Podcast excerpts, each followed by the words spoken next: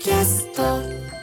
生放送でお送りしています。武田砂鉄のプレキンナイト。ここからはニュースエトセトラ。TBS ラジオの澤田大記者と。今週のニュースについて話していきます。澤田さんよろしくお願いします。こんばんは。よろしくお願いします。昨日ねちょっと会見ジャニーズの会見見てたら澤田さんの声が聞こえましたけど、またその話はね後でしましょう。おいおい。おいおいしましょう。まずはどの話題からいきましょうかはい。ね、あの、まあ、議員が逮捕されたよと、うん。現職議員が逮捕されているということで、あの、もうそれこそ、これも昨日なんですけれど、あの、政府の洋上風力発電事業をめぐって、東京地検特捜部が現職国会議員で元自民党の秋本真利容疑者を、まあ、受託収賄の容疑ではい。逮捕したということで、まあ、秋本議員何やったか、まあ、ここでも何度か触れてるとは思うんですけれど、2019年からその、まあ、政府が洋上風力、あのまあ、自然エネルギーを増やしましょうっていう中で、まあ、大きなところの事業になるということで、その日本風力開発という会社の前社長から、まあ、国会で質問してくれと頼まれて、その見返りに合わせて6000万円ぐらいを、まあ、借りたりとか、提供を受けたりしたという疑いが持たれていると。うん。で、これは、その、まあ、塚脇さんという、まあ、前社長から、えー提供を受けたんですけれども、まあ、3000万は無利子で借りたやつは、まあ、個人馬主として登録するために必要だった資金で、うん。で、もう一方、もう一つの3000万円、まあ、6000万円借りてるんで、その、も残りの3000万は、その、一緒に出資した、その、組合馬主というのがあって、まあ、それの資金として、その、競走馬の購入費などに充てられたと。うんで、この秋元容疑者、私もあの何度か喋ったことある議員なんですけども、へえ。こう競馬好きだって全然知らなくて、うん。で、JRA の馬主になるためには結構資産がものすごく必要で、えあの、1700万以上の所得が過去2年以上で、うん。で、資産が7500万以上ということで、まあ、資格取得のためにその、えー資産を一時的にまあ増やさなきゃいけないと。うん。いうことで多分借りたんじゃないかなというふうに思うんですけれども、うん。まあ、この、まあ、逮捕されたということで、あの岸田総理、元自民党っていうこともありましたし、えーちょっと前まで政務官をやっていた、ね。外務政務官をやってたということで、まあ、現職の国会議員が逮捕されたことは大変遺憾なことだと言った上で、まあ、国会議員を改めて、えー理を正し、そして国民のために緊張感を持って職務に邁進しなければならないと。まあなんか割と人事ですね。いつものちょっと突き放した感じね、はいで、立憲民主党の泉代表は、まあ、議員辞職すべきだとんいうことを言った上で、まあ、外務政務官、つい最近までやってたっていうことに触れて、ええまあ、岸田総理の任命責任が問われると。でしょういうね認識を示しました。で、共産党の小池書記局長は、まあ、自民党自体が、あの、お表沙汰になって慌てて離党させたんだけれども、こういうのトカゲの尻尾切りというのではないかと。うんで、離党させて臭いものに蓋をする、そんなやり方は許されないというふうに述べています。まあ、これは、えー秋元議員自体は否否認というか、うん。しているというふうに伝わってますので、まあ、捜査の行方がどうかと。まあ、定期的になんかこういうことがね、はい。起きてますよね。こう離党させて、はい。あの極めていかんだというふうに言って、なんとなくそれで終わらせようとするね、うん。よろしくない。そして、まあ、オープニングでも触れられてましたが、うん。まあ、今朝の中国新聞の本当スクープですね。あの、河合克行さん、広島の選参院選の選挙区をめぐって、まあ、議員に、まあ、現金を配ってたと。うん。いうことで、まあ、今、服役をしてるんですけれども、その家宅捜索をしたときに、安倍元総理とか、えー政権幹部4人から、えー現金6700万円を受け取ったとうん。いう疑いがあるメモが見つかって押収されてたということを、まあ、今日報じたんですね。押収されてたっていうことですもんね、で、それについて、メモには何書かれてたっていうと、総理2800、スガッチ500、スガッチスガッチ500だよこれすごいよ。スガッチ、ひらがなスガッチで、ガースじゃないんだな、はい。スガッチ、スガッチ。で、幹事長3300、うん、余り100呼び捨て。と手書きされてたと。うん。で、中国新聞の取材に対して、このススガッチと書かれた、まあ、多分、菅、当時の官房長官だろうと。まあそうでしょうね。菅さんはいでしょうね、まあまあ、あの、ガネーシャの会とかっていう、うん。あの、菅さんを支援するグループの、まあ、ええ。取りまとめ役を河合議員はしてたので、えー菅氏と二階さん、二階さん当時の幹事長ですね、が、は、まあ、現金提供を否定と。うん。で一方で、その甘利さんは当時選対委員長だったんですけども、まあ、河合氏に、まあ、他の人にもやってたんだけど、100万円を渡してたよと。うん、いうことは認めたと。甘利さんはもう認めたんだね。選対委員長として渡したってことなんでしょうね。うきっとね。ん他の候補にも渡してたっていうことだと思うので、えーまあ、人中見舞いだったというふうに説明していると。うんでただ、まあ、4人の政治資金収支報告書には関連する記載はないとうん。いうことですと。まあ、安倍総理はね、亡くなられてしまってるけど、まあ、このお二階さん、そしてまあ菅っち、この二人は、ちょっとこのままもらっ、んいや、これ知りませんよっていうことではなかなか許されないんじゃないでしょうかうん結構ね。金額大きいですからうね、ん。官房長官うん。が、しかもでもこれは500万だから2020年に家宅捜索した際にうん。もう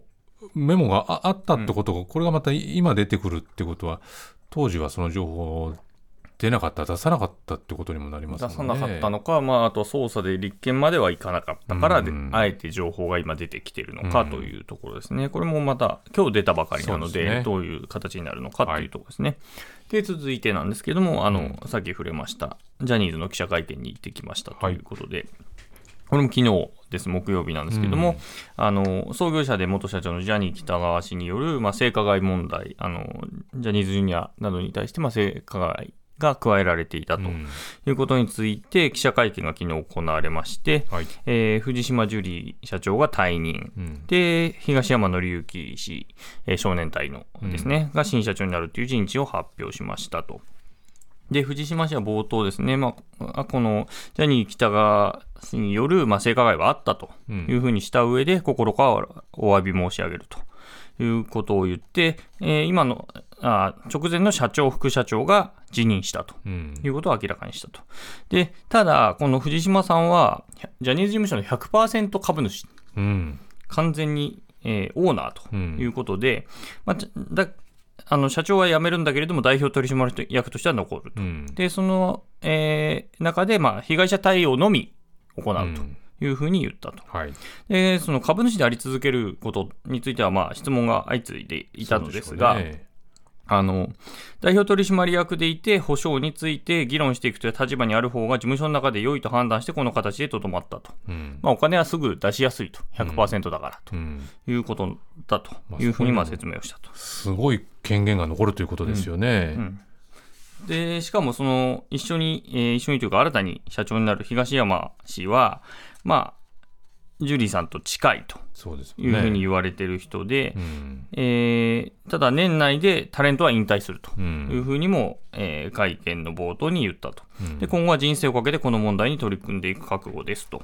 いうふうに述べてまして、えーまた、あの、その冒頭発言の最後のところで、えー被害者の方々に、あの、ジャニーズのその性性被害を受けたと。いうふうに言ってる方々が、あー誹謗中傷されていると。うん。いうことについてはやめていただきたいと。はい。まあ、これを言ったというのは非常に良、えー良かったというか。冒頭でおっしゃってましたね。はうん大事だったなというふうに思います。で、今後はその被害者救済についてなんですけれども、第三者を含んだ委員会を設置して、うんした上で、まあ、法を超えた救済を行うとうんいうふうな言い方をしていると。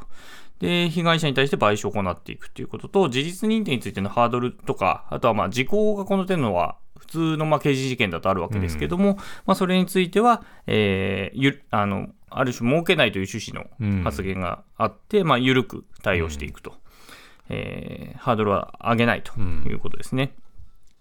で、社名うんの問題ですね。で、もう、もろついてますから、そうですよね。まさにザってことですからザね。ってことですね、加害者の名前が。うんで、それを変えないっていうことについてまあ質問されて、これ、あの、ビデオニュースの神保さんが質問したんだと思うんですけれど、うん。まあ、それについてはまあ議論はしたと。うん。で、創業者の名前であり、初代のグループ名であるんだけれども、まあ、大事なのはこれまでタレントが培ってきたエネルギーやプライドだと思って、その表現の一つでいいんじゃないかと。うん。えー今後はそういうイメージを払拭できるよう、まあ、みんなで頑張っていくというふうに決意を述べたんだけれども、まあ、その後何度か質問されて、まあ、検討の余地はあるぐらいまでなんか、うんず、ぶれるというか、まあ、少しこう長い会見だったということもあって、こう最初に話してたことと後半で話したことにこはい、うズレが生じるっいう場面がねんですよね。うんいくつかありましたけれども。4時間10分うんでしたね。はい。で、えー調査報告書で、えーして、なあの、外部の調査報告書の、まあ、会見が先週だったと思いますけど、あって、で、そこで、その、外部の専門家をちゃんと入れてくださいとはい。いうことがあった。それについては、まあ、新しいポスターを作って、そこに外部の人を入れますよとうんいうことを発表したとうんいうことですね。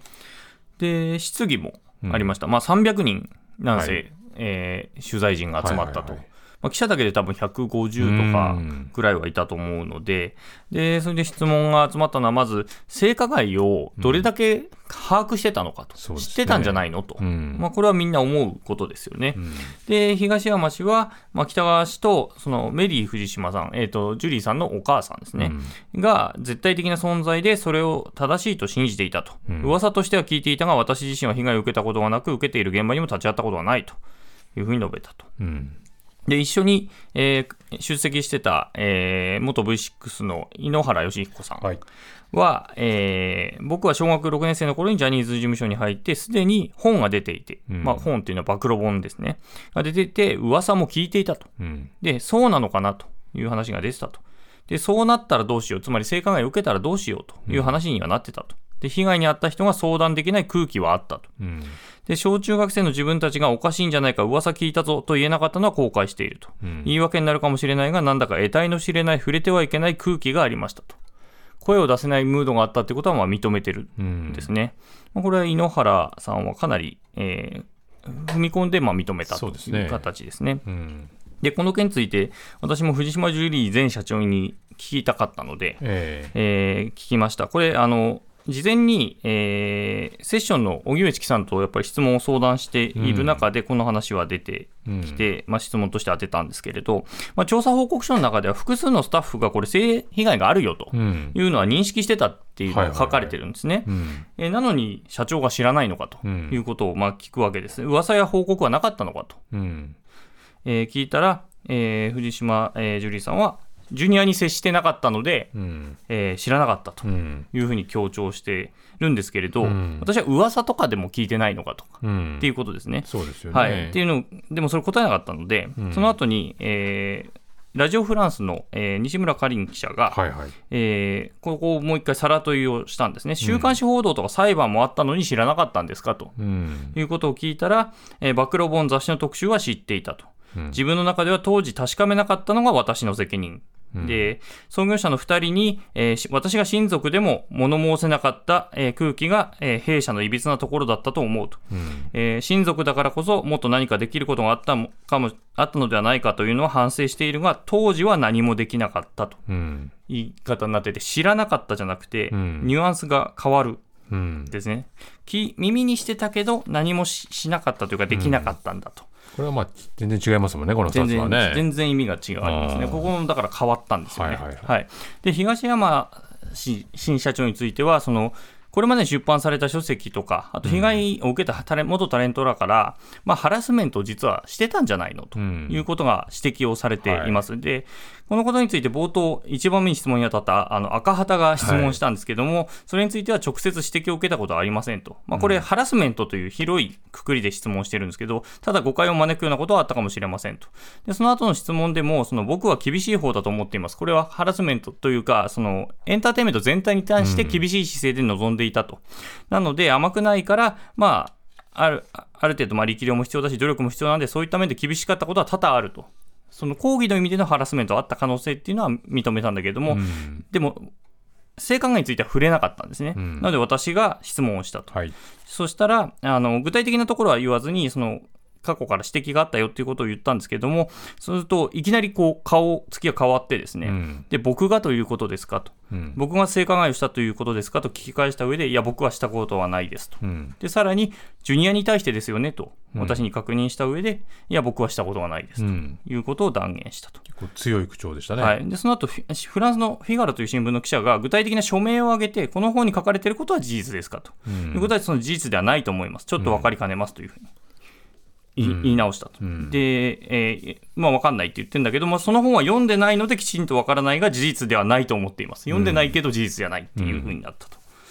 でもその後また別な記者が、本当に中身まで紹介すると、えー、本当に覚えてないことが多くて、もしかしたらしている可能性もあるし、もしかしたらしてないかもしれないしと、またちょっと変わるんですね、ニュアンスが。結構あやふやな回答になっていくということがありました。うそうですね。だからこれをまあ会見を見ていると、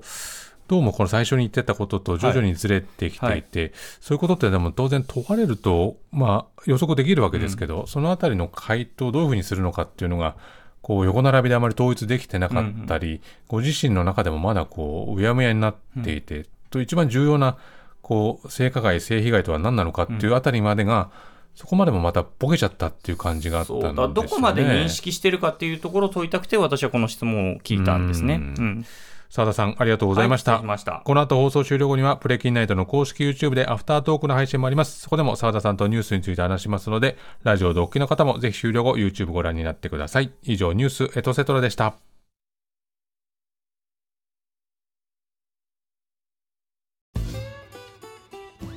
毎週月曜から木曜朝8時30分からお送りしているパンサー向井のフラット向井さん不在の木曜日を担当するヤーレンズのデイジュンの之介とどうも落合博満です。違います。奈良原正樹です。各週木曜日はヤーレンズのフラット。